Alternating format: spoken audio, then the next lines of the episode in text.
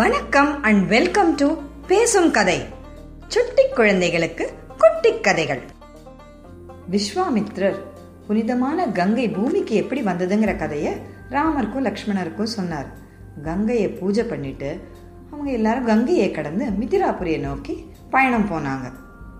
வழியில ஒரு ஆசிரமத்தை பார்த்து இந்த ஆசிரமம் யாருடையது? அப்படின்னு ராமர் கேட்டார்.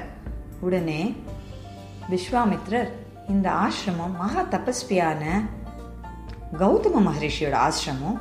அவர் இங்க தன்னோட மனைவியான அகல்யாவோட வாழ்ந்துட்டு வந்தாரு. தன்னுடைய மனைவி ஒரு பெரிய குற்றம் செஞ்சதுனால அவருக்கு கௌதம மகரிஷி கல்லா போகும்படி சபிச்சிட்டாரு.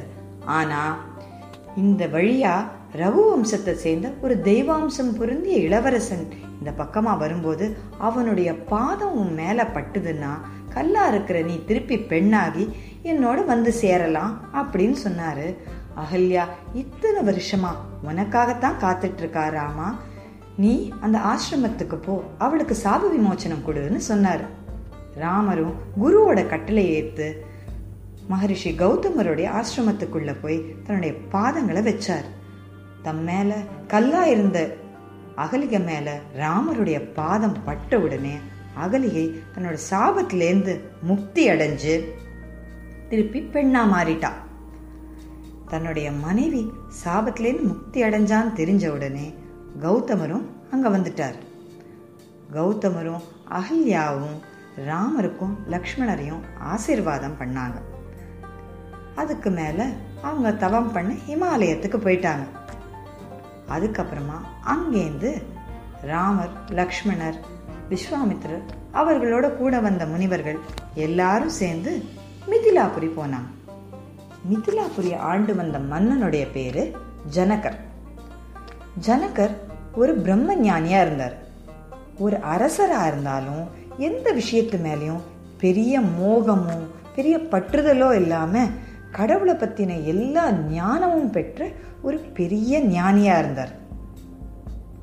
அதனால அவருக்கு மகாலட்சுமியே இந்த பூமியில் பிறந்து அவருக்கு மகளாக வச்சாங்க.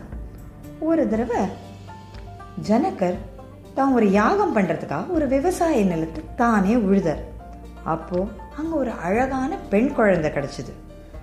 குழந்தையே இல்லை இந்த ஜனகரும் அவருடைய மனைவியும் அந்த குழந்தைய தன்னோட குழந்தை மாதிரி எடுத்து வளர்த்தாங்க. அந்த குழந்தைக்கு சீதான்னு பேர் வச்சாங்க. சீதை ஒரு சாதாரண மனுஷ பெண் இல்லைன்றத ஜனகர் நல்லபடியா தெரிஞ்சு வச்சிட்டு இருந்தார் அதனால சீத்தையை ரொம்ப கண்ணும் கருத்துமா வளர்த்தார். அவளுக்கு கல்யாண வயசான உடனே அவளை ஒரு சாதாரண ராஜகுமாரனுக்கு கல்யாணம் பண்ணி கொடுக்கூடாது அவளுடைய குணங்களுக்கும் அவளுடைய சக்திக்கும் ஏற்ப ஒரு சரியான வீரமான ராஜகுமாரனுக்கு தான் அவளை கல்யாணம் பண்ணி கொடுக்கணும்னு முடிவு பண்ணார். அதுக்காக அவர் ஒரு உபாயம் யோசிச்சு வச்சிருந்தார். என்னன்னா ஜனகருடைய மூதாதையர்களுக்கு சிவபெருமானுடைய அருளால சிவபெருமானுடைய தனுசு கிடைச்சிருந்தது. அந்த தனுசை ஜனகரோட வழி வந்தவங்க எல்லாருமே பூஜை பண்ணாங்க. அந்த தனுசை யார் நாணேற்றாங்களோ அப்படிப்பட்ட வீரருக்குத்தான் தன்னுடைய மகளான சீதையை கல்யாணம் பண்ணி கொடுக்கணும்னு ஜனகர் முடிவு பண்ணியிருந்தார்.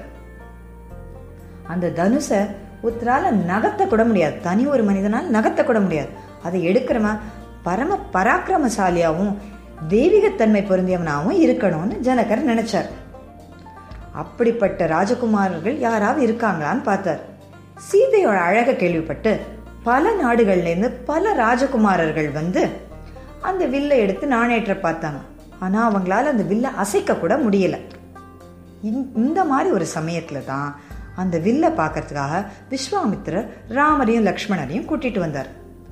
மிதிலாபுரிக்குள்ள ராமர் நுழைஞ்ச உடனே மிதிலாபுரியில இருந்த மக்கள் எல்லாரும் ராமரோட அழகில் மயங்கி அவரையே பார்த்துட்டு இருந்தாங்களாம். இதுவரைக்கும் தங்களோட இளவரசியான சீதை மட்டும்தான் இந்த உலகத்திலேயே ரொம்ப அழகானவங்கன்னு நினைச்சிட்டு இருந்தாராம். ஆனா ராமரை பார்த்தோடனே தங்களுடைய இளவரசிக்கு நிகரான அழகு உடையவங்க இன்னொருத்தர் இருக்காருங்கிறத பார்த்து அவங்கெல்லாம் அப்படியே சொக்கி போய் நின்னாங்களாம். இந்த காலத்துக்கு நம்ம அழகுன்னு எதை சொல்றோம்? இந்த தோல் நம்மளுடைய தோலோட நிறத்தையோ இல்லை நம்ம போடுற மேக்கப்பையோ வச்சு தான் நம்ம அழகை வந்து டிஃபைன் பண்ணுறோம் ஆனால் உண்மையான அழகாக அது இல்லை. யாருடைய மனசு ரொம்ப களங்கமே இல்லாமல் இருக்கோ யாருடைய மனசு யாருக்கும் தீங்கு நினைக்காம இருக்கோ யாரோட மனசில் எப்பவுமே தெய்வீகத்தன்மை இருக்கோ அவங்களுடைய முகம் தானாகவே மிகவும் பிரகாசமாக இருக்கும். அதைத்தான் அகத்தின் அழகு முகத்தில் தெரியும் சொல்லியிருக்காங்க. அப்படிப்பட்ட தெய்வீக அழகு கொண்டவர்கள் தான் ராமனும் சீத்தையும். அதனால அவங்கள பார்க்குறவங்களுக்கு அவங்கள அவங்கள பார்த்துட்டே இருக்கணும் போல தோணும். கண்ணை எடுக்கவே தோணாது. அப்படிப்பட்ட ராமர் மிதிலாபுரி வழியா நடந்து போனார். விஸ்வாமித்திரர் வந்து தன்னுடைய யஜ்யத்துக்கு வந்திருக்காருன்னு தெரிஞ்ச ஜனகர் அப்படியே ஓடி வந்தார். வந்து அவர் காலில் விழுந்து வணங்கினார். நீங்கள் என் யஜ்யத்துக்கு வந்தது வந்து நான் செஞ்ச பெரிய புண்ணியம் அப்படின்னு விஸ்வாமித்திரர் கிட்ட சொன்னார். அவரையும் அவரோட வந்த ரிஷிகளையும் உட்கார வச்சு அவர்களுக்கு எல்லா உபச்சாரமும் பண்ணார். அவருடைய கண்கள் ராமரையும் லக்ஷ்மணரையும் பார்த்துச்சு. நீ விஸ்வாமித்திரர்கிட்ட கேட்டாரு யார் இந்த அழகான வீரர்கள்? இவர்களை பார்த்தாலே ஒரு பிரகாசம் தெரியுதே யார் இவர்கள்னு? கேட்டார். அதற்கு விஸ்வாமித்திரர் சொன்னாரு இவர்கள் ரெண்டு பேரும் இக்ஷ்வாகு குலத்தை சேர்ந்த தசரனுடைய மகன் மகன்கள். இவன் பெரியவன் ராமன் இவன் இளையவன் லக்ஷ்மணன். இவர்கள் ரெண்டு பேரையும் நான் என்னுடைய யஜ்யத்தை காப்பாத்துறதுக்காக கூட்டிகிட்டு வந்தேன்னு சொல்லி அவர்கள் பண்ண எல்லா வேலையும் சொன்னார். அதாவது தாடகையை கொன்னது அதுக்கப்புறமா தன்னுடைய யஜ்யத்தை காப்பாற்றி கொடுத்தது எல்லாத்தையும் சொல்லி கடைசியாக அகல்யாக்கு சாப விமோச்சனம் கொடுத்தவர்களும் சொன்னார். ஜனக்கரோட அவருடைய குலகுருவான சதானந்தரும் இருந்தார். இந்த சதானந்தர் யாருன்னா கௌதமருடையும் அகல்யாவுடையும் மகன். தன்னுடைய தாய்க்கு சாப விமோச்சனம் கிடைச்சு தன்னோட தாயும் தந்தையும் ஒன்று சேர்ந்தாங்கன்னு தெரிஞ்ச உடனே சதானந்தருக்கு ரொம்ப மகிழ்ச்சி. அதுக்கு தன்னோட மனமார்ந்த நன்றியை வந்து விஸ்வாமித்திரருக்கு சொன்னார். சரி நீங்கள் இன்னைக்கு ராத்திரி இங்கேயே தங்கி இழைப்பாருங்க. நாளை காலையில் நான் என்னுடைய இந்த சிவதனுசை இந்த நீங்கள் ஆசைப்பட்டபடியே இந்த ரெண்டு வீரர்களுக்கும் காட்டுறேன்னு சொன்னார். ஜனகருடைய மனசுல இந்த வீரர்கள் தான் தான் தேடிட்டு வந்த ராஜகுமாரர்கள்னு புரிஞ்சது. அதுக்காக தான் விஸ்வாமித்திரர் இந்த தனுஷை பார்க்கறதுக்கு இவங்களை கூட்டிட்டு வந்திருக்காங்கன்றதும் தெரிஞ்சது. நிம்மதியா ஜனகரும் அன்னைக்கு ராத்திரிய கழிச்சார். இந்த கதை உங்களுக்கு பிடிச்சிருந்தா இது போல நிறைய கதைகள் கேட்க பேசும் கதை யூடியூப் சேனலுக்கு சப்ஸ்கிரைப் பண்ணுங்க. நன்றி வணக்கம்.